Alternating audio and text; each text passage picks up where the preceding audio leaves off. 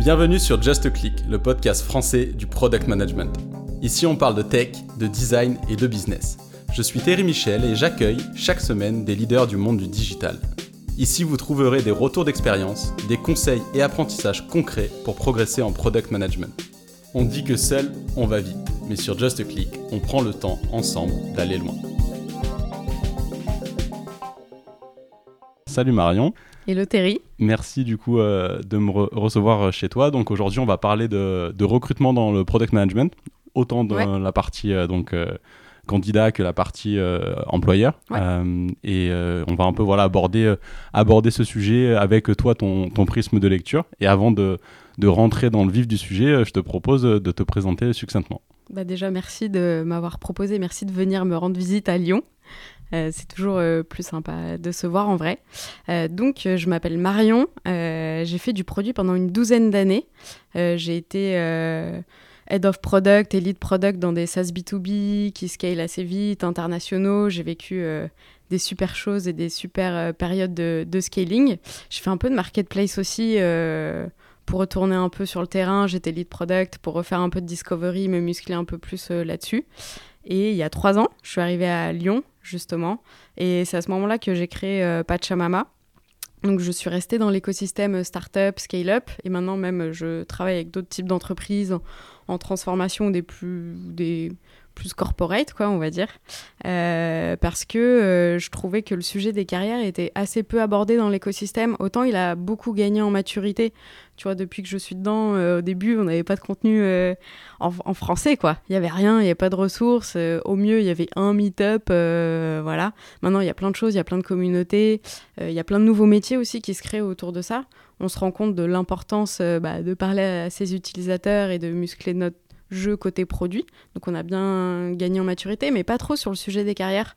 Et c'est pour ça que j'ai monté euh, Pachamama du côté des talents pour aider les, euh, bah, les talents du produit à hum, reprendre le contrôle sur leur carrière, à se poser les bonnes questions. Parce que finalement, enfin, créé un peu ce que j'aurais aimé avoir si tu veux à l'époque où j'étais head of product ou lead product c'est vraiment après dix ans de carrière que je me suis dit euh, sur quel type de produit euh, j'ai envie d'être. Est-ce que je suis plutôt faite pour du SaaS B2B, du B2B2C, du B2C C'est quoi la différence sur la façon dont on fait du produit? Est-ce que je suis plutôt faite pour du pré-product market fit, pour après? Est-ce que je suis plutôt faite pour des phases de scale? Euh, Quel type de manager j'ai envie d'avoir? Dans quel type d'environnement je m'épanouis? Et en fait, vu qu'il y a mille et une façons de faire du produit, Vraiment, c'est un métier qui est hyper hétérogène sur la façon dont on fait dans, les entreprises. Bah, j'aide un peu tout le monde à y voir clair. Je suis un peu l'aiguilleur du ciel, si tu veux, dans l'écosystème, tu vois. Euh, donc, du côté des talents, pour vérifier qu'ils se posent les bonnes questions. Donc, du coup, c'est pour ça que, bah, je fais beaucoup d'interventions comme avec toi aujourd'hui pour euh, bah, donner des clés, tu vois. Euh, soit, soit avec de l'accompagnement one-one avec des talents que j'accompagne pour des postes, euh, et de l'autre côté, euh, et de l'autre côté, je travaille avec des entreprises et beaucoup d'entrepreneurs. Tu vois, en fait, je fais du recrutement, mais avec une touch conseil. C'est ça que j'aime bien euh, décrire avec Pachamama. Tu vois, j'ai un business model assez classique dans le recrutement parce que c'est là où les boîtes ont du budget sur ces sujets-là, un peu de carrière. C'était ma façon à moi, tu vois, de gagner ma vie en faisant ce que j'aimais faire finalement à la fin de, de mon épopée produit, quoi. Donc de mettre en relation les gens, d'aller à des communauté, de dire aux femmes oui, tu peux postuler à ce poste-là, vas-y, go, on se donne confiance entre nous. Donc je gagne ma vie comme ça aujourd'hui avec Pachamama. Euh, j'ai un modèle de solopreneur où je suis toute seule sur le projet, mais en fait j'ai une équipe extraordinaire de freelance autour de moi, on pourra en discuter si tu veux. Euh, et du coup, bah voilà, j'accompagne les entreprises à scaler, donc soit avec du recrutement, du freelancing euh, ou des audits d'organisation aussi, des assessments de produits. Euh, où on monte en binôme avec des CPO freelance. Voilà. Désolé, c'est un peu long. Non, non, très. Euh, comme ça, au moins, tu, tu, sais sur. Moins de 4 minutes, donc, euh, donc ça va. Ça reste succinct. Excellent. donc, donc, hyper clair. Donc, pour rentrer, donc là, on enregistre à l'été 2023. Donc, pour avoir un premier sujet, un premier angle d'attaque, toi, mm. quel, est l'état euh, du marché product? Donc, ce qui est important, je pense aussi de préciser, tu l'as dit, mais c'est qu'on mm. va, on va se concentrer quand même sur l'écosystème startup scale-up parce que c'est là où tu as le, le plus, euh, on va dire, de, d'expertise. Après, n'hésite pas si tu, veux aller sur aussi, comme tu disais, tu t'étends aussi sur la partie peut-être un peu grand groupe qui sont en transfo ou ce genre. Mais, euh, mais voilà, il y a beaucoup de, de jargon, de, de, choses qui vont venir de, de cet écosystème-là. C'est juste pour un peu prévenir aussi Startup scale-up, c'est bon. Euh, donc, euh, donc ouais, quel est l'état aujourd'hui que tu vois du, marché, euh, du marché produit? Très bonne question. Tu vois, je me suis lancée il y a trois ans avec Pachamama assez rapidement. J'ai eu des premiers clients et vu que j'ai eu des retours positifs, ça allait assez vite parce qu'il y avait vraiment ce pain de bah, trouver, des, trouver des candidats. Et moi, à l'époque où j'étais justement talent, il y a trois ans, je me faisais chasser tout le temps et démarcher tout le temps. C'était pas un problème de trouver un job. Aujourd'hui, c'est un peu plus compliqué, forcément. Euh, j'ai fait un post il y a un an, euh, justement, sur euh, le fameux Orelsan, La fête est finie. Le ticket en, a reparlé également. J'ai vu que c'était un des articles les plus lus du ticket aussi, quand ils ont fait un peu ce point sur l'écosystème. Ça a été une année compliquée. pour beaucoup, c'était la première crise qu'ils avaient vécue.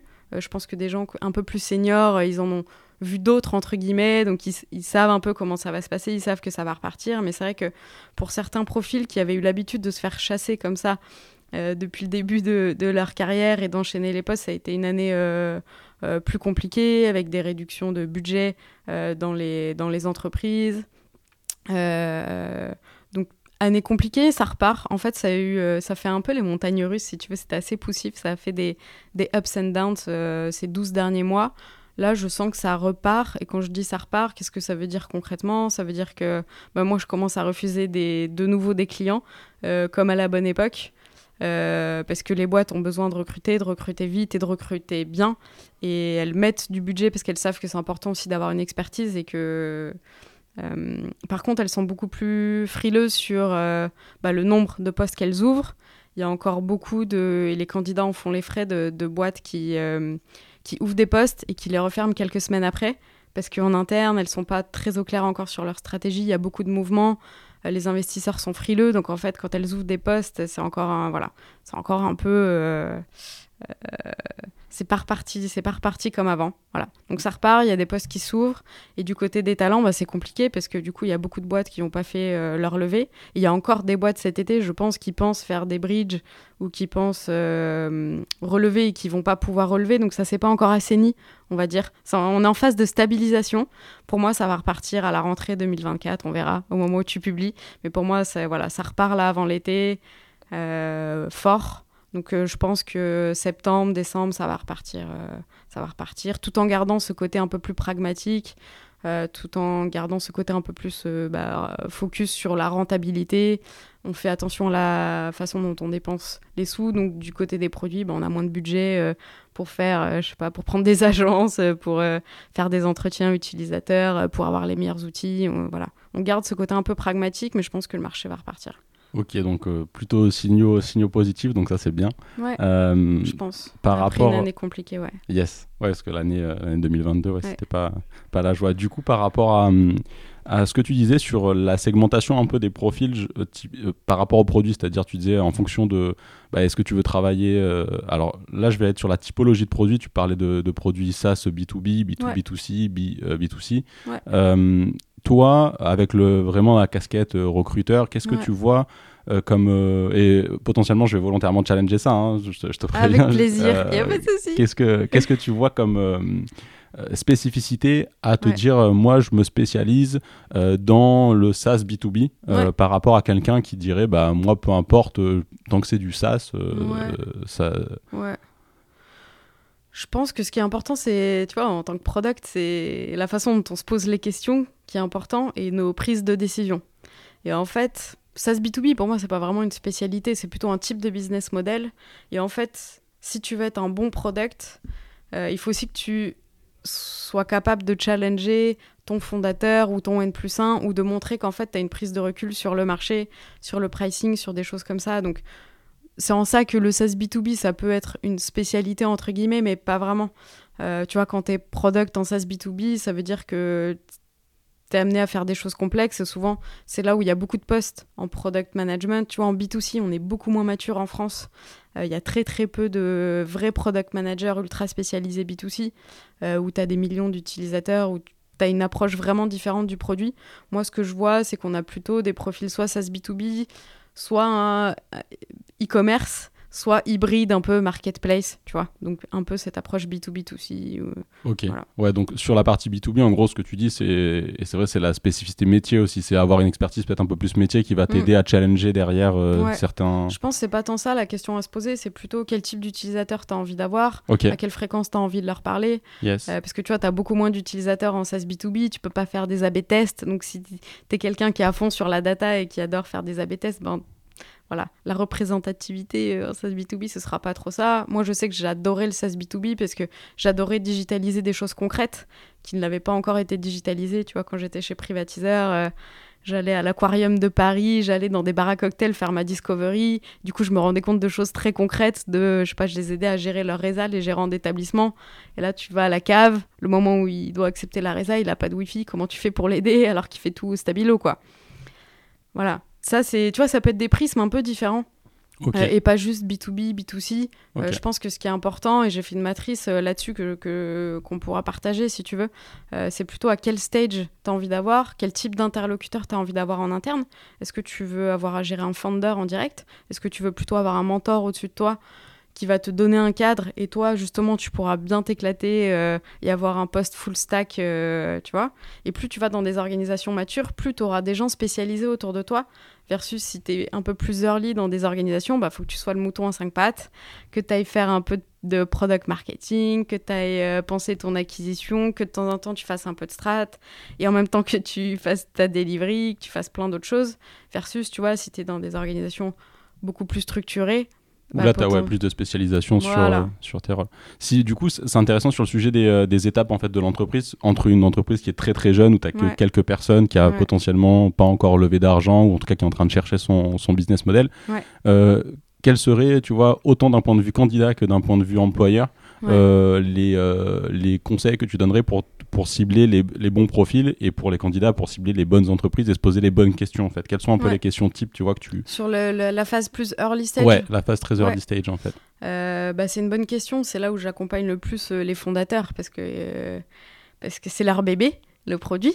on sait que c'est hyper dur et que le métier de first PM c'est à la fois très excitant euh, et à la fois euh, très fatigant. Tu vois, je vois beaucoup de gens euh, qui font un peu les serial first PM et qui sont un peu fatigués de ces expériences-là parce que manager tes stakeholders, ça veut dire manager ton fondateur ou ta fondatrice et c'est hyper hyper compliqué. Donc je pense que la bonne question c'est en tant que talent, les questions à te poser c'est ça, c'est est-ce que tu es prêt bah faire bah, prendre des risques déjà pour ta carrière, puisque si tu rejoins un projet early, c'est a priori quand même que tu as envie de rejoindre un projet qui va se développer et d'être là au bon moment Tu vois, c'est souvent un peu la question qu'on me pose. C'est comment on fait pour identifier euh, euh, la prochaine pépite euh, La prochaine pépite. Et du coup, les questions à se poser, moi je pense qu'il faut aller beaucoup plus sur faire un peu comme les VC, tu vois, faire ta due diligence, tu vois, faire un peu un audit et, te, et de challenger le fondateur autant que, que peut-être pas autant qu'un fonds le ferait, mais en tout cas d'aller sur de voir si le, fondateur ou la fondatrice t'inspire. Est-ce que tu penses que cette personne saura pivoter au bon moment et saura faire les bons choix pour l'entreprise ou pas? Est-ce que tu as confiance dans la vision euh, des fondateurs? Ça, je pense que c'est hyper important. Est-ce que tu as des, questions type un peu euh, pour les candidats qui peuvent poser, tu vois, ou des, des, aux fondateurs pour justement faire cette due diligence de manière... Euh, je, je, vais voir si je t'en trouve, mais je pense que ce qui est important surtout, c'est de valider que. de poser des questions assez concrètes, en fait et de te projeter un peu dans le rôle et de dire à la personne, euh, déjà de voir à quel point elle est transparente avec toi et à quel point elle pourra te partager. Ça se fait beaucoup plus avec des, des, des, managers ou des fondateurs, tu vois, qui sont un peu plus de, notre génération. Ça se faisait un peu moins avant, tu vois, d'être transparent sur les chiffres. Et je pense que de, euh, de poser des questions assez concrètes, tu vois, de faire des scénarios un peu. Euh, et qu'est-ce qui se passe si dans six mois on n'a pas trouvé le PMF euh, qu'est-ce qui se passe dans un an euh, si on a toujours autant d'utilisateurs et si on fait euh, pas la croissance espérée de faire un peu des scénarios parce qu'en fait pour moi en tant que first PM on est là pour aider le fondateur ou la fondatrice à exécuter la vision. Donc en fait plus tu sais pourquoi la personne fait ça et c'est quoi ses drivers tu vois est-ce qu'elle veut juste un exit et se faire mal quelques années et d'essayer un peu le côté start-up et et voilà, et prendre ses sous et aller faire autre chose Ou est-ce que justement elle est là pour le long terme? Est-ce qu'elle veut créer quelque chose de solide, autofinancé avec potentiellement moins, moins, de, moins de salariés, mais qui va se construire un peu plus dans le temps, tu vois, pour voir si toi, t'adhères à la philosophie. Je pense que c'est beaucoup une histoire de personnes et qu'on n'ose pas le faire, en fait. Je sais que moi, j'aurais aimé le faire plus tôt euh, dans ma carrière, aller faire des déjeuners, des lunchs, j'en sais rien, trouver des moyens d'échanger autrement avec tes fondateurs, déjà pour créer la relation de confiance et de et d'essayer de comprendre ce que la personne elle veut parce que souvent c'est comme ça.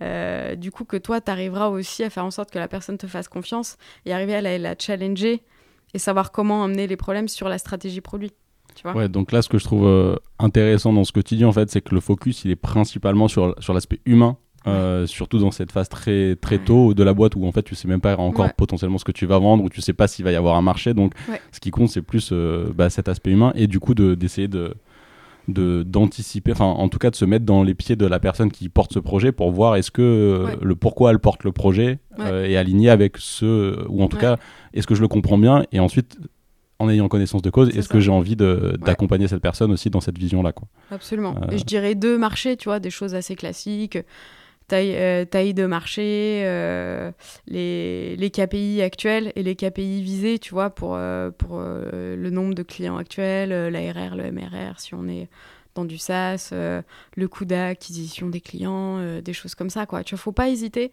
Je trouve que beaucoup de product managers s'empêchent de poser des questions assez business, mais en fait, tu vois, si la boîte réussit, c'est parce qu'il y a des métriques business derrière.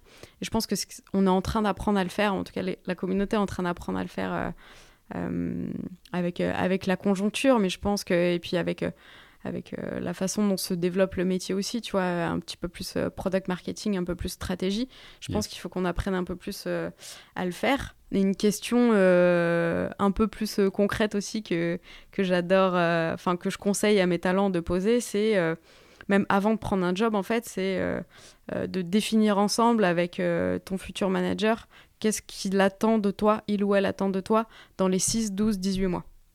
Et en fait, déjà, tu vois si tu es aligné sur euh, la façon dont va évoluer ton métier euh, en interne et si vous avez la même vision du poste de product manager.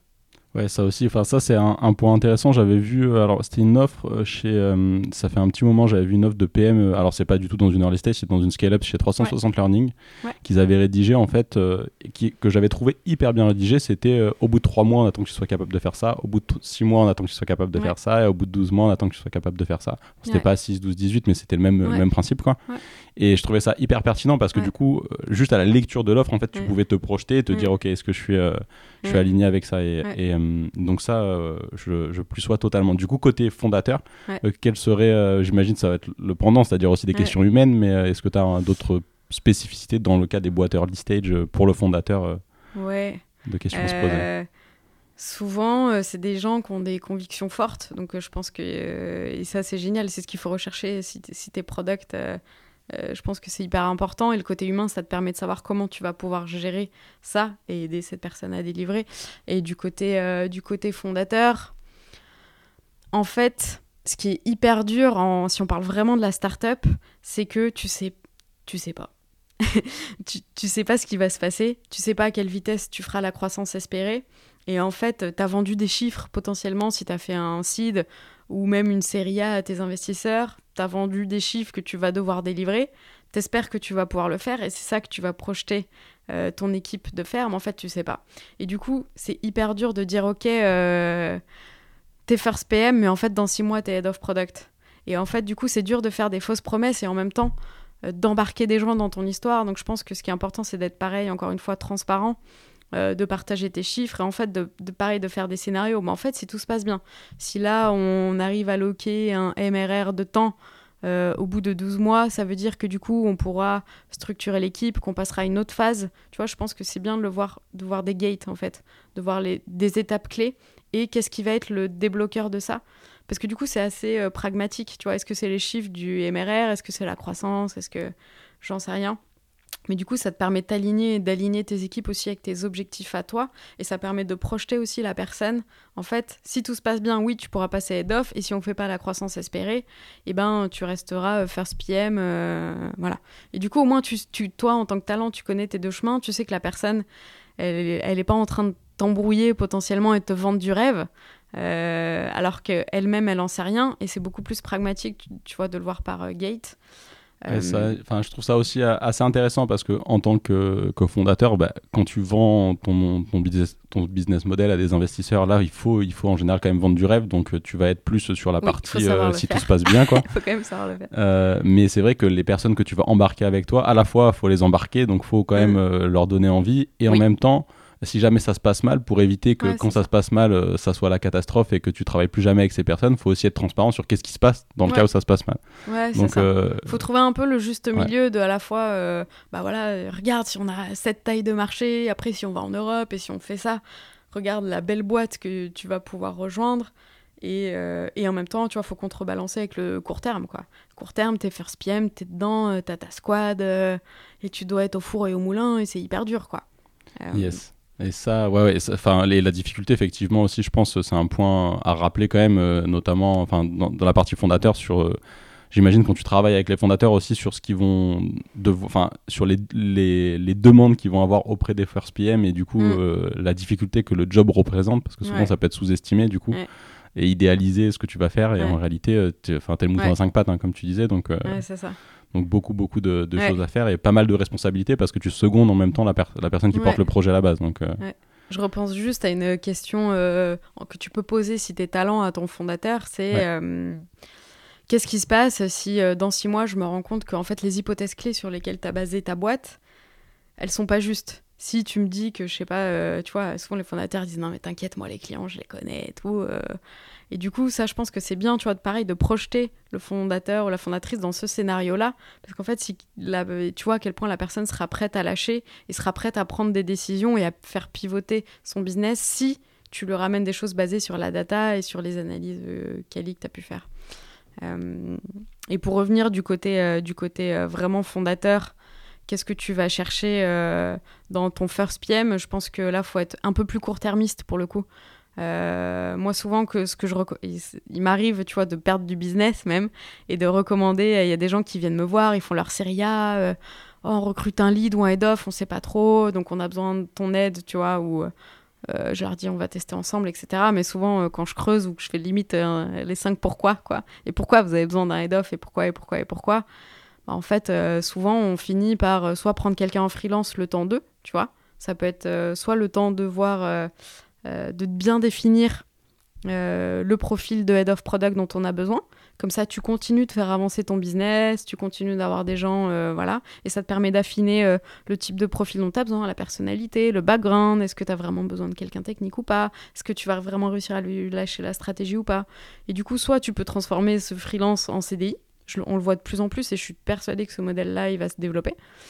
soit au moins, tu auras continué de faire avancer tu vois, tes, tes KPI euh, court terme, tu n'auras pas perdu six mois à recruter un product leader, parce que c'est le temps moyen que je vois pour recruter un CPO, un VP, c'est facile 6-7 mois. En fait, quand tu leur dis au début du process que ça va prendre du temps, ils disent non, non, t'inquiète, je sais ce que je veux. En fait, pas du tout. Et du coup, euh, et du coup de profiter en fait de cette nouvelle flexibilité qu'on peut avoir tu vois il y a beaucoup de talents géniaux qui sont en freelance et d'en profiter parce qu'en fait ton marché et tes problèmes en fait ils évoluent hyper vite. Et en fait ton head of product dont tu as besoin tout de suite ou dans 6 mois ou dans 12 mois ou dans 18 mois ce sera potentiellement pas du tout le même profil. Donc s'autoriser à être flexible je dirais en tant que fondateur c'est hyper important. Ouais, hyper euh, sur ce point, freelance, bon, évidemment, ça me parle, mais assez intéressant sur euh, l'autre point sur l'évolution du poste. C'est-à-dire que potentiellement, est-ce que tu veux mettre maintenant six mois d'effort à recruter un head-off qui va en fait correspondre à ton besoin que tu as là ou dans les six mois à venir, alors que ce besoin-là, en fait, dans, dans un an et demi, il sera caduque et que c'est vraiment là où tu vas avoir besoin d'un profil spécifique et que peut-être la personne t'aura recruté, elle aura du mal à évoluer vers ce besoin-là. Donc, euh, effectivement, c'est là où aussi le le, pont avec, avec des freelances peut être intéressant. Quoi. Euh, donc assez, assez pertinent. Et du coup, pour aller sur l'autre partie, on va dire des boîtes qui sont bah, plus des scale-up, du coup, qui, qui, ont déjà trouvé leur, euh, leur, euh, leur modèle économique et qui, qui veulent grossir. Là, quels seraient un peu les, pareil, côté candidat, côté, côté fondateur ou manager, du coup, les, les, grandes lignes en fait à suivre Ouais. côté, côté candidat, côté talent, je dirais que euh, ce qui est génial quand tu es dans des scale-up un peu plus structurés, c'est que tu as un peu plus de budget, tu as un peu plus de stabilité financière. Euh, et du coup, je pense que ce qu'il faut chercher, c'est essayer d'avoir des responsabilités de plus en plus grosses et des scopes de plus en plus gros au fur et à mesure où tu évolues. dans ton parcours. Et ce qui est génial, c'est que tu peux t'appuyer sur des talents autour de toi qui sont ultra spécialisés dans leur domaine.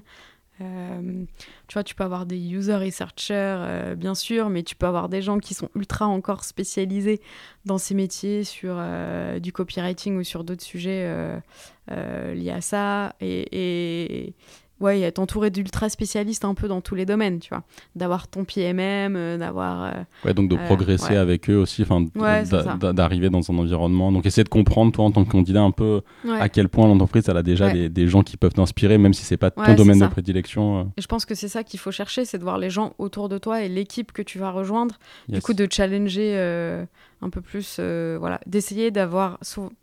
Il arrive que les scale-up, en fait, quand elles grossissent vite, elles te donne pas nécessairement le scope sur lequel tu vas être, tellement elles ont besoin d'interne. Mais je pense qu'il faut essayer d'avoir un maximum d'infos quand tu es dans des boîtes un peu plus structurées sur ton équipe avec qui tu vas travailler au quotidien parce que, parce que ça va être ton moteur et ça va être des gens qui vont t'apprendre potentiellement beaucoup.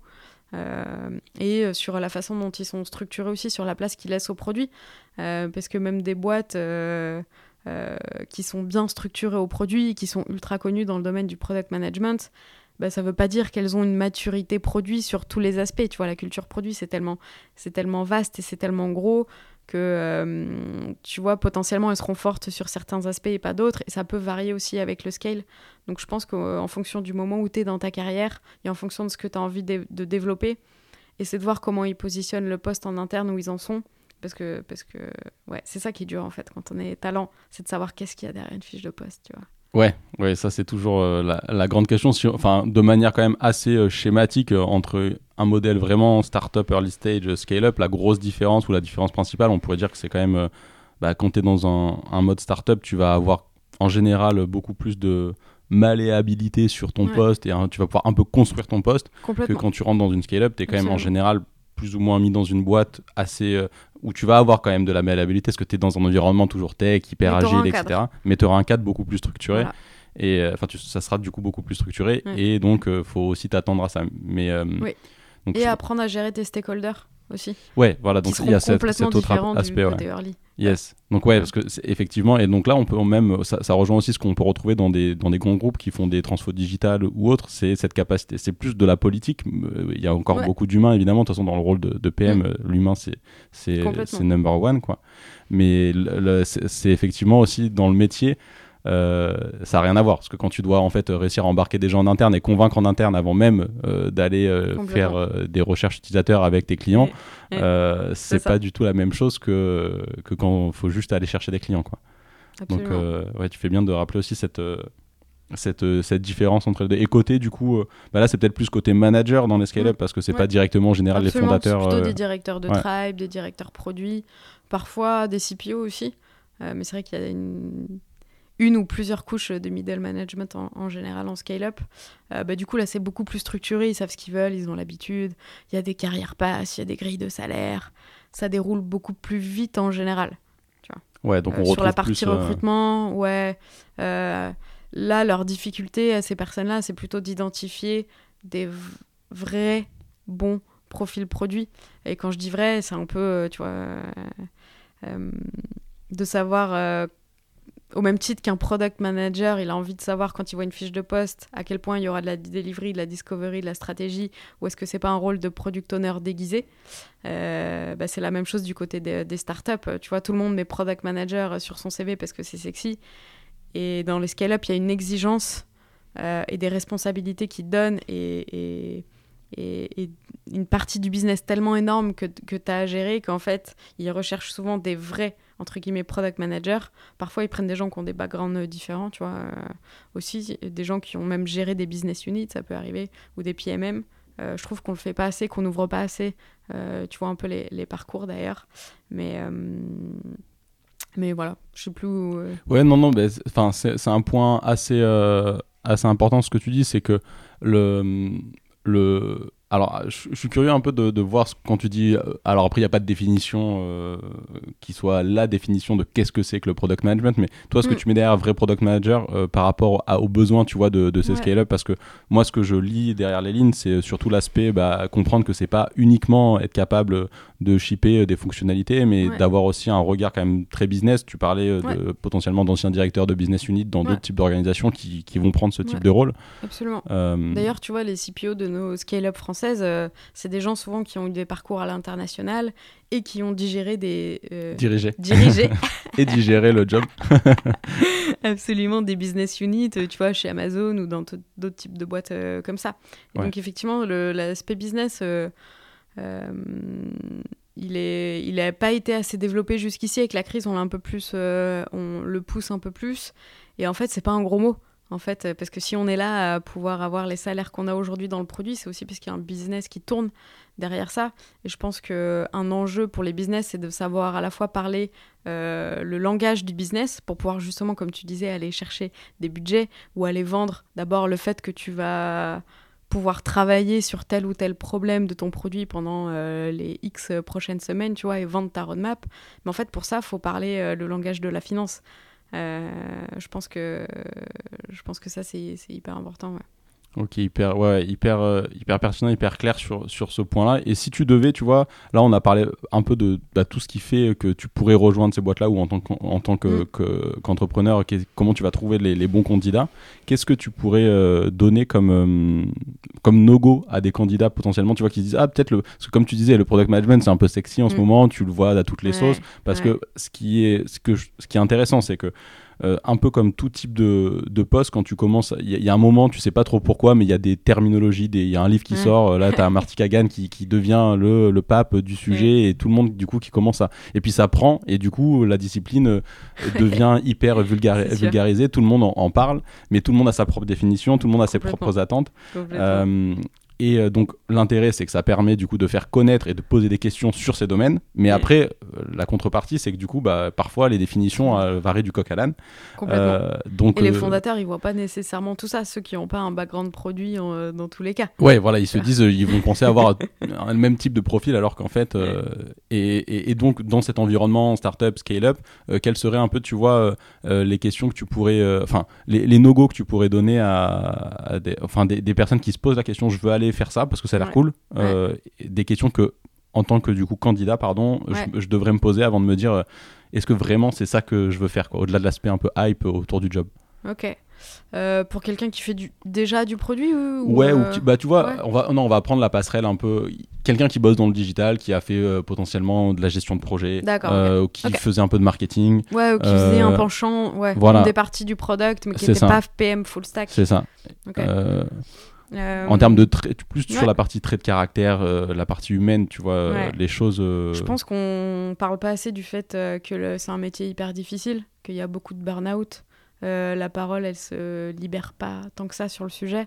moi, j'ai fait un gros burn-out à la... après être partie de, de, privatiseur en marketplace. Il y a peu de gens qui le savent, tu vois. Même moi, j'en parle peu aujourd'hui. On est un peu pudique là-dessus. Et en fait, au moment où j'ai commencé à en parler, euh, au moment où ça allait mieux et que je commençais à me remettre un petit peu euh, dans l'écosystème, en fait, je me suis rendu compte qu'il y en a plein qui l'avaient fait. Et en fait, on parle pas de toutes les personnes qui sortent du métier aussi. Et, euh, et ça, c'est un sujet hyper intéressant d'ailleurs qu'on pourrait creuser par ailleurs. Mais en fait, faut pas oublier ça, c'est que c'est un métier hyper dur. où es, bah, si tout se passe bien, c'est jamais grâce à toi, en fait, parce que tu bosses en équipe et toi, tu fais. Tu peux pas dire que c'est grâce à toi, parce qu'en fait, toi, tu as mis un peu de l'huile dans les rouages, euh, t'étais au milieu de tout le monde, donc à la fois, oui, c'est grâce à toi, mais en fait, on va pas dire que c'était que grâce à toi, parce qu'effectivement, tu as bossé avec euh, tes product designers, euh, la tech, les parties prenantes, euh, métiers ou business que tu as impliqué dans les projets. et en fait, c'est grâce à tout le monde que ça réussit. Par contre, si ça réussit pas, c'est sur toi que ça tombe. Tu vois Ouais, donc ça c'est vrai, enfin ouais, bon point, bon point là-dessus, et c'est vrai de parler ouais, des échecs et ceux qui sortent aussi ou qui vont reprendre des postes où ils ont des cadres plus définis ou des, des, choses qui et sont... t'es tellement exposé, t'es tellement au milieu de tout le monde, t'as tes Slack euh, qui explosent tout le temps, c'est hyper dur euh, de faire euh, des sessions de deep focus ou justement de faire la stratégie, donc faut, faut être un peu... faut savoir se protéger de tout ça, faut savoir bien organiser ton temps. Ça peut paraître très très con, mais c'est comme ça qu'en fait tu vas pouvoir euh, justement euh, te libérer du temps pour sortir la tête du guidon et monter sur des trucs un peu plus stratégiques et du coup être visible en interne et du coup là vraiment avoir de l'impact en fait. La delivery, c'est bien et il faut le maîtriser et je pense qu'il y en a beaucoup qui oublient ça, qui veulent rentrer par le métier. Oh, j'ai fait un peu du X avant ou oh, euh, j'ai fait un peu de PMM avant, voilà et du coup, euh, cherche tout de suite un poste de PM full stack. Et ben en fait, euh, non. En fait, c'est important de savoir. Euh, bah, je pense que tu le sais mieux que moi, vu que, vu que tu es côté tech, de, bah, tu vois, de bien savoir gérer des projets de plus en plus complexes et d'être autonome là-dessus, d'aller de plus en plus vite là-dessus. Il est très très bon senior PM et CPO que je connais qui ont plus de 15 ans d'expérience, ils font encore de la delivery, ils se musclent encore ils se muquent sur la, priorisation, sur la façon de rédiger des specs, etc., etc. Parce que du coup, ça leur permet à côté de se libérer de plus en plus de temps sur des parties un peu plus stratégiques.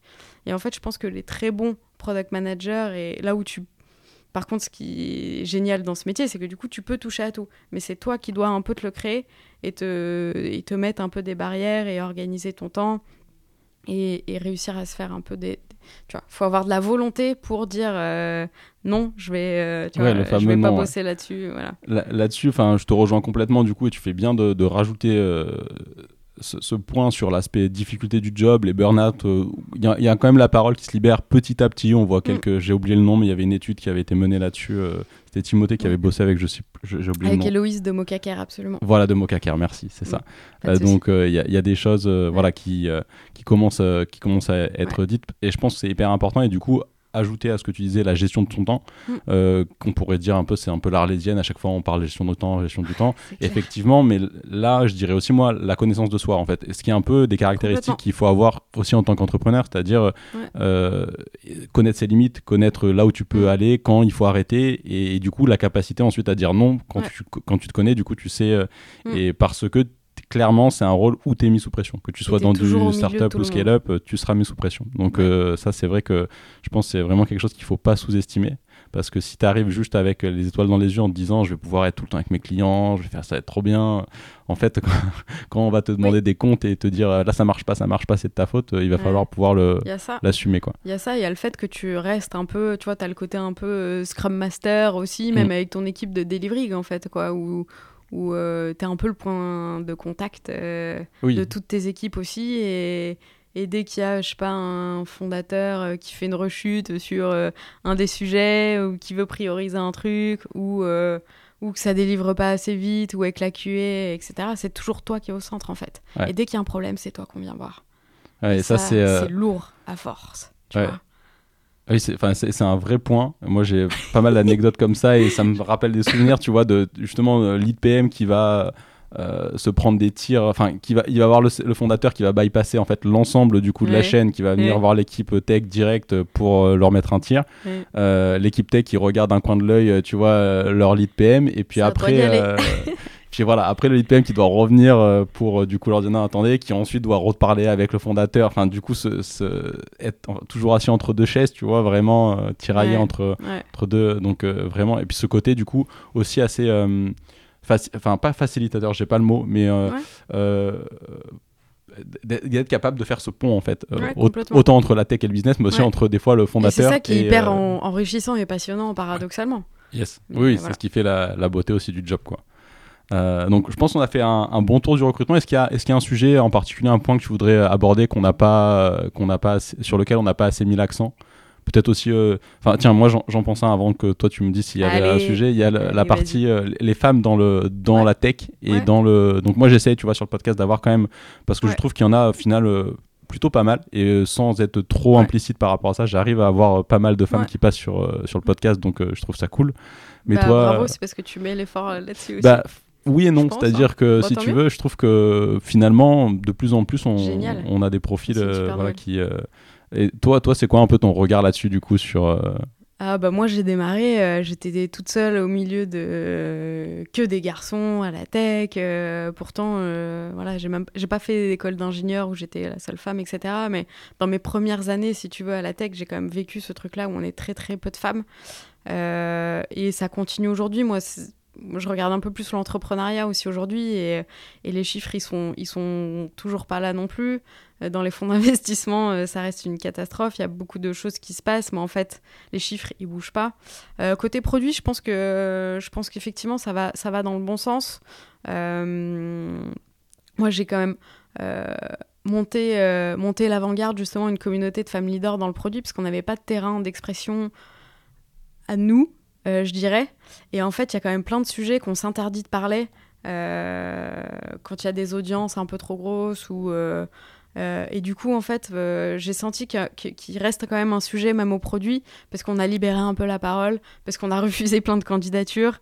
Euh, on va réouvrir, je pense, et on va relancer une saison 2 de l'avant-garde, parce qu'on voit à quel point ça aide énormément les femmes, et notamment les femmes leaders, tu vois, de pouvoir parler de sujets dont elles peuvent pas parler en entreprise, soit parce qu'elles sont CPO et que du coup, elles sont seules au board, potentiellement les seules femmes aussi pas que, tu vois, mais euh, voilà. Et donc, du coup, t'as personne avec qui parler de ton métier. Euh, et du coup, en ça, avec l'avant-garde, on a pas mal libéré la parole et justement donné envie aussi à des femmes qui sont head-off ou qui sont voilà, un peu en dessous, qui sont pas encore euh, CPO, donner des parcours de carrière inspirants. Et en fait, ça, on en manque tu vois. c'est aussi pour ça que je te parle de ça, parce qu'on n'a pas encore assez de rôle modèle, je trouve, euh, dans le produit, ça se développe. Euh, les filles, prenez la parole. Si on vous invite dans des podcasts, allez-y, ne réfléchissez pas, vous dites oui, en vous y allez. Euh, chez Just Click, voilà. Absolument. oui par défaut. Terry, il, s'occupera occupera bien de vous. Et, et avec l'avant-garde, contactez-moi, on peut vous trouver des mentors aussi pour vous aider. Ce qui est le plus dur, c'est les premières prises de parole. Et une fois que, une fois que un peu tu t'es libéré du poids, que tu vois que tu as des choses à apporter, euh, tu vois, on se pose beaucoup plus de questions en tant que femme, on se met quand même beaucoup plus de barrières. Et en fait, avec l'avant-garde, j'ai envie de les faire péter, quoi. Euh, j'ai envie qu'elles osent beaucoup plus postuler à des postes. Et moi, je le vois aussi, tu vois, côté recrutement, les femmes osent beaucoup moins postuler à des postes. Euh, qui sont plus hauts que ce qu'elles ont aujourd'hui. Là où un, un, mec, il se pose pas de questions, il y va et me dit Marion, j'ai vu ce poste-là, euh, go, euh, je suis chaud, c'est parti. Euh, et, je le vois tout de suite en fait dans les ambitions de carrière où on se met un peu plus en retrait, où on n'ose pas assez se mettre en avant. Je dis on en tant que femme. Voilà, il y a encore un peu ce sujet-là. je pense qu'en termes de ratio, on est en train de les rattraper petit à petit. Il faut suivre les études, les études LPC. Mais il y a quand même encore du boulot, notamment dans des sujets un peu plus techniques, tu vois. je recrute beaucoup en fintech. Aujourd'hui, c'est hyper dur pour moi, alors que j'ai le vivier de talent le plus féminin de l'écosystème, et eh ben c'est hyper dur, euh, fintech, insurtech, dès que tu as un peu de ML, euh, d'IA, euh, les filles oser aller sur des sujets un peu plus spécialisés aussi, oser aller sur des sujets un peu plus... voilà, allez-y quoi. Et ouais, bah, je pense, voilà, ça, message, message inspirant. Et du coup, j'espère que, qu'elles sentiront l'enthousiasme et que ça donnera la confiance que tu essayes de, de, de faire passer. Euh, est-ce que tu as du coup des, tu disais, peu de, modèles Bon, il y en a quand même euh, quelques-unes hein, en France euh, qui ont bien réussi, peut-être pas spécialement que sur des postes de head-off, mais même sur des, dans l'entrepreneuriat. Hein.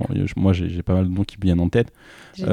en, aux États-Unis, est-ce qu'il y a aussi des, des, rôles modèles que tu as un peu? Moi, tu vois, aux États-Unis, là, la, première qui me vient, alors c'est pas du product, mais c'est, c'était la directrice euh, euh, opération de chez Facebook, Cheryl ouais, Sandberg, Sandberg ouais, qui a vraiment fait un gros travail, euh, ah je pense. Vrai. Et sous, sous, le bon angle, tu vois, bon, il y a aussi la, une des cofondatrices, elle était cofondatrice ou pas de, de, Google, qui a bossé chez, qui était directrice de Yahoo. Ok. j'ai oublié le. Ouais. je vois, je plus le nom. Marissa, c'est Marissa Meyer, peut-être. Ouais. je crois que c'est ça. Euh, est-ce que toi, t'en as un peu, tu vois, aux États-Unis, des rôles modèles euh, comme ça euh, Ouais, bah, Linin, franchement, Cyril Sandberg, le, le, livre, il date, mais en fait, je pense qu'il est toujours autant d'actualité. Et c'est inspirant aussi, je pense, de voir que tu peux et gérer ta carrière et avoir une vie perso à côté. Et qu'il faut, pareil, encore une fois, s'enlever un peu les barrières mentales qu'on peut se mettre. Et en fait, le syndrome de la bonne élève et de, tu vois, de rester un peu dans le là-dedans. Donc, je pense que moi, il m'a beaucoup inspiré ce livre-là. Je suis pas trop livre pourtant, tu verras. Euh, et donc du coup, c'est pour ça que je veux plutôt chercher des rôles modèles euh, dans l'écosystème. Euh, on a fait pas mal d'interventions cette année avec l'Avant-Garde et une des plus belles rencontres qu'on a eues, c'était avec Isabelle Bénard de Miracle, la CPO de Miracle, qui a une carrière hyper riche à l'international, qui a une, humilité de dingue. et, qui est géniale et qui est hyper, hyper inspirante et qui arrive à. Qui a eu un parcours, qui a eu un parcours génial et qui reste hyper proche, tu vois. Elle a à la fois ce côté bah, hyper professionnel, tu vois, hyper sérieux. Euh, et à la fois, elle, arrive à montrer de la vulnérabilité de la bonne manière. Euh, je pense à Bélène aussi, qui est CPO de Malte, euh, qui est un peu moins, tu vois, connue dans l'écosystème. avoir des femmes qui montrent leur vulnérabilité tout en restant des kick-ass women et à la tête de très très grosses équipes produits, et ben ça, ça c'est génial. Et en fait, voilà, il faut qu'on en ait de plus en plus. On en a encore assez peu. Euh, on en a de plus en plus dans l'entrepreneuriat. Tu vois, là, je pense plus à Mathilde Coulon, euh, qui est la CEO de Front, qui est partie aux US assez vite, mais qui a développé aussi une culture d'entreprise. Moi, c'est ça qui m'inspire beaucoup. Tu vois, je pose beaucoup avec les fondateurs et les fondatrices en direct, qui arrivent à poser des cultures où, en fait, tu as à la fois ce côté exigeant euh, dont on a besoin. Et à la fois ce côté mais en fait tu fais tout pour que tes talents ils soient, ils soient épanouis au quotidien. Et ouais ça je trouve ça hyper inspirant. Et il y en a encore assez peu dans l'écosystème Ouais, et je pense que, enfin, comme tu disais, pour changer, euh, pour changer les lignes, euh, enfin, le modèle un peu startup, c'est justement un modèle disruptif où tu vas venir casser les croyances de base, on va dire le, le ronron quotidien, je sais pas comment dire ça, mais le, le, modèle de business. Et donc, en fait, ça va de pair, ça devrait aller de pair en tout cas, euh, l'audace et puis euh, ça devrait aller de pair du coup avec euh, le fait aussi bah, du coup d'en profiter pour casser les schémas qu'on avait du patriarcat classique où du coup là tu fais rentrer plus de femmes sur des postes où elles sont tout aussi légitimes si c'est pas plus pour, pour, pour, les prendre. Donc donc en réalité ça devrait enfin les deux devraient pouvoir être euh, se nourrir enfin l'un de l'autre parce que le modèle disruptif euh, va aussi là-dedans sur la partie plus. Euh, et je pense que le nouveau modèle en plus il correspond. J'aimerais vraiment qu'on ait beaucoup plus de femmes entrepreneurs justement parce qu'elles peuvent y arriver tout le temps que, que les garçons. Et en fait, le nouveau modèle aussi qu'on voit dans les startups, qui n'est pas la course à l'hypercroissance, qui est ok, on peut avoir une approche disruptive du marché et amener justement quelque chose de nouveau du marché, tout en construisant une base, une culture saine, pas toxique. Et, euh, tu vois, euh, et je pense qu'il y a beaucoup de femmes qui seraient prêtes et qui seraient géniales euh, pour le faire. Il y a de plus en plus de structures qui peuvent vous aider. Donc les filles, allez-y quoi. Allez-y. vous pouvez construire un modèle qui vous ressemble. C'est ça qui est génial en fait. Voilà. Top. Et du coup, regardez l'avant-garde si jamais vous ne, ne connaissiez pas. Oui, postulez. On va réouvrir plein de créneaux à la rentrée. ça marche. Pour que vous puissiez nous rejoindre. Euh, et du coup, donc, est-ce qu'il y a un autre sujet euh, qu'on n'aurait pas abordé où tu voudrais euh, mettre l'accent ou un point en particulier Ouais, je, vais, je vais réfléchir. Je pense que. On a fait un bon tour du, de la partie bon, bah, recrutement côté, côté employé, côté employeur. Du coup, sous l'angle quand même, c'est vrai que là, on a été très start-up, scale-up. Donc je sais pas, après, tu disais aussi que tu travaillais donc avec peut-être des entreprises plus structurées. Donc, si jamais mm. tu as un point, euh, quelques spécificités là-dessus ou... Euh, j'ai un point plutôt sur euh, la gestion de carrière. Comme je t'ai dit, on en parle assez peu dans l'écosystème. Et en fait, c'est important d'investir dans sa carrière. et on le fait pas assez et on le fait particulièrement passer au produit. En fait, on est tellement sursollicité et en fait, on a de l'empathie, donc on a envie d'aider les autres et donc on a envie d'être disponible pour les autres.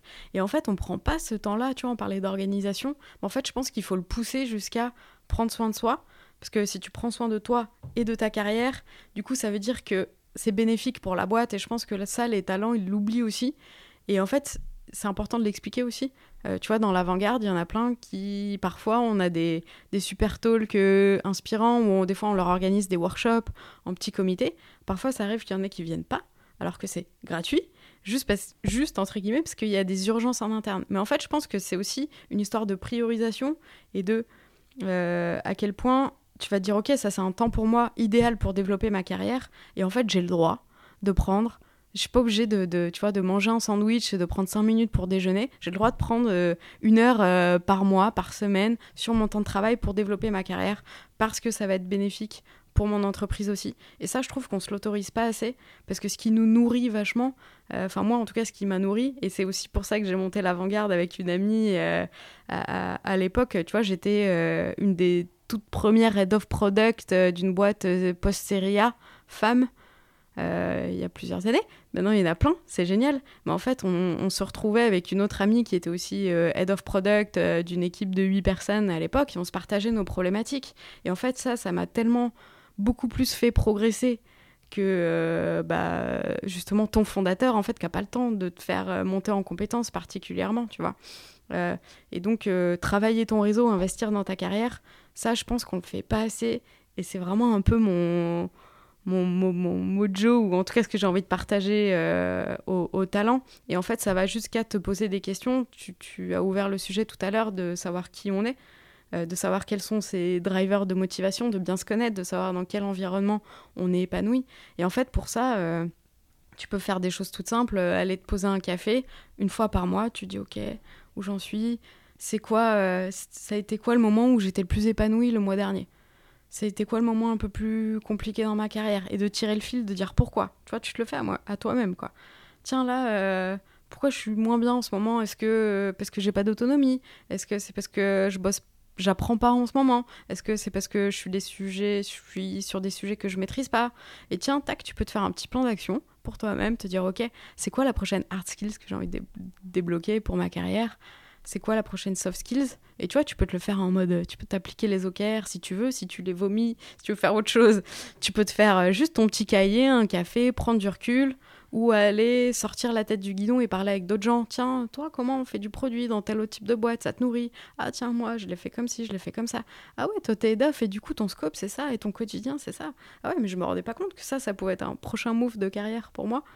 Euh, et en fait, du coup, de savoir où tu es à court terme, de le réaliser et de savoir, ok, je, choisis en toute conscience d'être là dans cette boîte à un instant T et de savoir où est-ce que tu as envie d'aller euh, après, même si ça peut bouger. C'est comme une roadmap en fait. Hein, tu vois, tu peux te mettre des guidelines et t'autoriser à ce que ça bouge. Tu vois, t'es pas obligé de te faire des plans. Euh, moi, j'avais pas de plan de carrière en fait, mais juste de te dire, ok, c'est quoi que j'ai envie de développer et justement qui m'inspire dans l'écosystème, auprès de qui j'ai envie d'être. En fait, ça, ça va t'aider à prendre des décisions court terme. C'est comme la roadmap en fait. Te dire ok si j'ai envie d'être euh, CPO ok c'est quoi qu'il faut débloquer? Il faut avoir oh, un joli nom. Ah faut avoir une première expérience de management. Ah faut faire de la strat. Et du coup tu vas dire ok dès que tu as l'occasion en interne bah, de faire de la strat bah tu vas le faire. Parce que tu sais que tu le fais aussi pour toi et pour ta carrière. Ouais du coup ça enfin point hyper euh, hyper intéressant que tu mentionnes c'est d'être parce que en tant que, en tant que PM, tu es, absorbé par euh, le quotidien qui est à 200%. Et en même temps, du coup, il faut être intentionnel sur le fait de prendre du temps euh, pour euh, prendre un peu de recul. Ça veut pas dire être en permanence tout le temps en train de prendre du recul. Ça veut dire se, les accorder ces moments et, les bloquer parce que de toute façon, les prios, c'est comme un robinet d'eau ouvert. Ça va venir et ça va jamais s'arrêter. Enfin, je veux dire. Euh, non, puis le produit, ça s'arrête jamais par définition. Voilà, et le produit en plus, le mode produit fait que c'est pas comme un mode projet, donc fait que c'est du, du flux continu. et donc cet aspect, se dire ok, je prends du recul pour me dire ok, bah, à la fois d'un point de vue personnel, ça aussi un, un autre point que donc d'un point de vue euh, euh, pro, te dire, OK, bah, qu'est-ce que potentiellement je voudrais faire après et, comment est-ce que je peux m'aider euh, à, aller vers cette prochaine mm. étape et donc mm. te poser ces questions pour derrière, mm. quand tu vois des opportunités qui vont t'y aider, bah, tu peux les saisir plus facilement. Mm. Euh, d'être intentionnel, ça, à 200%, c'est-à-dire de pas juste se laisser porter par euh, tous les besoins, parce que comme tu le disais, en tant que PM, en général, tu es empathique par nature quand tu es PM, donc tu vas prendre un peu comme une éponge, tu vois, un peu tout ce qui arrive à droite, à gauche, mais ensuite, il faut que toi, euh, tu, es, ce, tu, tu, fasses des arbitrages, en fait. Et donc, il faut que tu sois intentionnel sur les choses et que juste pas que tu les fasses pour faire plaisir, mais et, donc cette intentionnalité dans, dans, dans, tes actions aussi 100%. Un autre point que tu as mentionné de...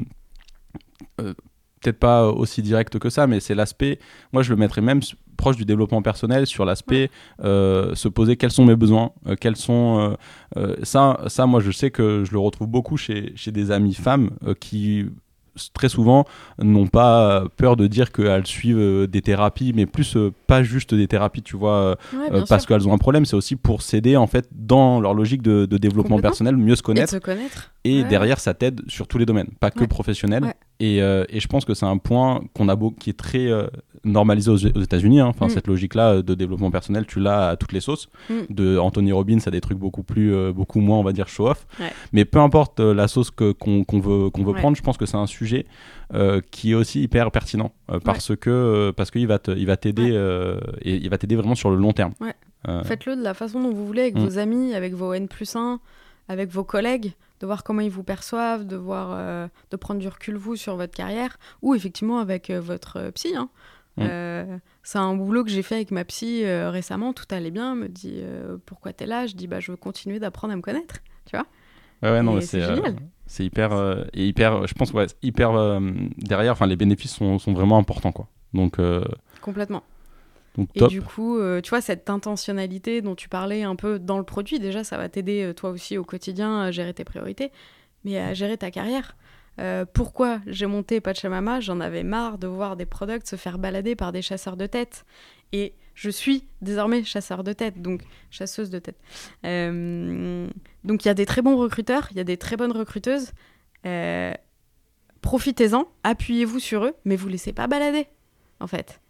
Et je trouve ça dommage parce que du coup, je vois plein de PM qui enchaînent, je sais pas, euh, deux, trois expériences de suite de First PM, juste parce qu'ils se font balader, ils sont un peu déçus, euh, ou il y a un coup de moins bien dans leur boîte. Euh, tu vois, il y a un chasseur ou une chasseuse qui leur dit Waouh, regarde, c'est la prochaine pépite. tac, t'es un, peu, un peu moyen de ton job, tu dis Ok, je vais aller voir. Et en fait, les gens en face, tu vois, tu as potentiellement un super fondateur, une super fondatrice qui va te vendre sa vision à fond, et tu vas enchaîner comme ça deux, trois postes, mais en fait, qui te correspondent pas. Et en fait, c'est pas grave que tu veuilles être euh, manager ou contributeur individuel ou la façon, tu vois. Ce qui est important, c'est, comme tu disais, l'intentionnalité que tu mets et euh, le fait de, prendre le contrôle là-dessus. Et en fait, si toi, si tu sais pourquoi tu acceptes de discuter avec euh, un recruteur, un CPO ou un chasseur de tête, peu importe, fais-le en sachant pourquoi par rapport à tes objectifs personnels, tu vois. Hyper, euh, hyper clair. Du coup, euh, bah, pour aller vers mes deux questions un peu de type de, fin, fin d'épisode, du coup, la première, c'est euh, est-ce que tu aurais du coup une conviction forte avec laquelle, en général, tu es, en désaccord avec tes pairs Ou j'ai beaucoup ah, quand je pose cette question souvent enfin ça m'arrive maintenant régulièrement que les personnes me disent bah, je sais pas si je suis en désaccord mais en tout cas c'est des convictions fortes donc c'est pas nécessairement quelque chose où tu es en désaccord ça peut être en tout cas quelque chose auquel tu crois fortement même si euh, d'autres personnes aussi partagent euh, ton opinion Allez, je vais te faire les deux côtés de la marketplace. Je vais essayer, euh, si, on, si, on, a le temps en tout cas. pour côté talent, c'est dans la, la, même lignée que ce qu'on vient de discuter. C'est vraiment. on s'autorise pas à investir assez dans sa carrière, donc ça peut être du temps, que tu prends pour toi, ça peut être euh, tout, ce, tout ce dont on vient discuter, mais ça peut être aussi potentiellement de l'argent. Euh, tu vois, tu mets 600 euros dans un stage de yoga, euh, tu mets 80 euros dans tes séances de psy. Pourquoi tu t'autorises pas à prendre un agent? C'est une offre que j'avais essayé de développer et tu vois qui a pas trop pris parce que justement j'ai pas trouvé le bon business model côté talent, alors que je pense qu'il y a une vraie valeur ajoutée. Et ceux qui l'ont compris, tu vois, mes talents Pachamama aujourd'hui, ceux qui l'ont compris, j'adore. En fait, ça me prend du temps, mais je le prends parce que je me dis ok, ils ont compris. En fait, comment gérer leur carrière, qu'en fait, il faut s'appuyer sur tous les acteurs de l'écosystème aussi. Pas que moi et pas que les chasseurs de tête, tu vois. Mais euh, tu vois, il y en a que je connais bien et qui me disent Marion, là, j'hésite entre deux jobs, est-ce que tu peux m'aider? Et en fait, je, je suis pas rentable, je leur facture, euh, tu vois, 30 minutes. Mais en fait, je les aide juste à prendre du recul, à m'assurer qu'ils vont se poser les bonnes questions. Et oui, je connais le marché en plus, donc je peux les aiguiller sur, euh, tu vois, qu'est-ce qui sera le mieux pour ta carrière et comment tu pourras potentiellement. Est-ce qu'il y a une est-ce y a, c'est quoi les risques, les avantages, euh, tu vois, sur comment te revendre. Et en fait, ça, moi, je, je le monétise pas aujourd'hui. Je le fais avec les talents que j'accompagne, euh, tu vois, mais je peux pas le faire avec tous les talents de l'écosystème, sinon, sinon, euh, sinon mon modèle il est pas rentable. Mais je pense que, mais tu vois, j'ai pas réussi à le craquer parce que les gens étaient pas prêts à investir dans leur carrière et je trouve ça dommage. Et là, je te parle de gestion de carrière et je pense que c'est important de le faire à des, à des instants T. Ça peut être de développement personnel. Euh, ça peut être. Euh, euh, et sur des hard skills aussi. Tu vois, je pense que c'est important de se former en continu. Et ce qui est marrant, c'est que je vois ce mindset se développer beaucoup plus sur les personnes qui sont en freelance et tu vois, qui gèrent leur budget. je sais pas si toi tu le vois aussi, mais en fait, voilà, tu vois tout ce qui tu t'autorises un peu plus, je trouve, en tant que freelance, à, te dire que c'est important pour toi d'investir sur la suite, tant sur les outils que sur les personnes que tu rencontres. Ah tiens, là, euh, j'ai besoin de, je sais pas, de poster régulièrement, je vais faire un peu de copywriting. Euh, tiens, euh, j'ai besoin de me muscler sur la product stratégie. Potentiellement, je vais aller prendre un coaching avec moi-même, avec un CPO, tu vois, pour me former sur un sujet très spécifique. Et ça, c'est assez développé aux US. Tu vois, il y a un peu plus ce truc-là de, euh, bah de ROI et de. Mais on l'a un peu moins en France. Tu vois, on a moins l'habitude de dépenser. On pense tout de suite CPF, euh, tu vois. Alors que, tu vois, si tu arrives à bien te vendre en entretien, bien développer ta carrière, bah, potentiellement, tu peux aller chercher. Et en plus, si tu passes par moi, c'est un truc que j'aide mes talents à faire, c'est d'aller négocier leur euh, salaire à la hausse. En fait, tu l'auras tout de suite. Si tu arrives à te vendre ne serait-ce que 1, 2 ou 5, 4 plus à l'année, bah, en fait, euh, ton investissement, tu l'auras vite rentabilisé. Voilà. Ok, Euh, donc ouais, le point. Prendre un coach, prendre tout ce qui peut t'aider dans ta carrière. Donc euh, un peu ce- cet aspect pour toi, là- là-dessus je partage, donc euh, c'est pas spécialement du coup quelque chose sur lequel tu es en désaccord avec tes pairs, mais je partage ce point sur euh, l'importance euh, de d'investir Ouais. dans toi C'est en juste fait. dans euh. les faits. Tu Ouais. vois, ils me disent, ouais, c'est intéressant, mais en fait, ils passent pas à l'action. Et après, ouais, effectivement, c'est ça, c'est la différence. Alors que euh, je vois les meilleurs CPO, ouais. ils se font coacher en fait. Yes. Et c'est ok. Et, et pareil, la parole se développe de plus en plus, donc peut-être que ça va se développer aussi. Mais euh, voilà, un truc sur lequel euh, voilà, je suis pas forcément alignée et que la façon dont, dont les talents, on va dire, aujourd'hui gèrent, leur- gèrent leur carrière. Et... Ok, très clair. Ça et va du coup, euh, est-ce que tu aurais des, rosso- des recos euh, Enfin, Ouais. quels sont Alors, c'est plutôt quelles sont les choses, toi, qui t'inspirent, euh, qui te nourrissent, tu vois? Donc, tu as parlé des échanges là-dessus. Ouais. Enfin, moi, je partage à 200%. C'est que bah, c'est aussi pour ça que je fais ce podcast. Bah, c'est génial de te rencontrer aujourd'hui. Du coup, merci pour ça. Bah, J'adore merci aussi. voilà, pour, pour ton partage, que je trouve que c'est bien de lire, de, tu vois, pour poser des cadres, pour, on va dire, un peu, des fois, quand tu es dans le flou, te, te rassurer, notamment sur, ah oui, bah, en fait, il y en a qui. Enfin, se dire, bah, ce que je fais, en fait, oui, ça s'appelle comme ça, ou essayer de donner un une structure, mais en Ouais. revanche, euh, pour challenger les, les choses, rien ne vaut pour moi, tu vois, euh, la clair. discussion vraiment directe. l'a quoi. fait, quoi. Ouais. Et qui l'a fait Hum. récemment, et en plus, tu te sens moins seul. Euh, et, et pour finir, euh, je fais une petite digression, mais en fait, euh, beaucoup de products aussi se sentent mal dans leur métier euh, parce qu'ils pensent qu'on fait mieux ailleurs. Parce qu'ils voient tous ces, justement tous ces contenus, c'est génial, il y a plein de ressources dans tous les sens, mais il y a un peu le syndrome euh, moi, moi je suis pas au top de ça, ah moi on fait pas ci, on fait pas ça. Et en fait, justement, quand tu vas discuter avec tes pairs, tu te rends compte que t'es bien meilleur sur plein de sujets et bien plus mature sur d'autres sujets euh, versus la personne en face, tu te rends- ça te permet de te jauger un peu et tu te rends compte que tu es un peu moins bien là-dessus. Mais en fait, souvent, tu as des bonnes surprises et tu dis, ah ouais, en fait, je suis pas si. Tu vois, là-dessus, je suis pas si mal. Je me rends compte que. Tu vois voilà. Ouais, et ça t'aide aussi là-dessus à prendre confiance en toi, en fait, d'échanger. Ouais, totalement, totalement d'accord. Du coup, est-ce que toi, tu aurais. donc, Voilà. tu as parlé. Enfin, j'ai parlé, tu m'as mentionné le livre euh, Lean ouais. De, de À Sheryl Sandberg. 100%. Je le recommande Euh, à chaque fois. Ok. Euh, alors que je suis pas trop euh, bouquin. Euh, par rapport au développement personnel, euh, je vous recommande la formation de Pierre Fournier, qui est l'ancien CPO de Mano Mano, qui est plutôt solopreneur. Donc, euh, euh, moi, c'est une super inspiration pour moi, déjà parce qu'on partage notre amour de la bonne bouffe et donc on se fait des super déjeuners à Lyon. Euh, et en plus, parce que c'est un solopreneur qui monte son business petit à petit, basé sur des bases hyper solides. Euh, tu vois, il a cherché son PMF au début, il l'a, il le solidifie, il en est à sa cinquantième promo, parce que maintenant il fait des promos justement pour aider des gens à être de meilleurs managers ou à mieux se connaître. Il y a justement, en fait, c'est à la fois théorique et à la fois actionnable. Il a des super retours. Je vous recommande vraiment.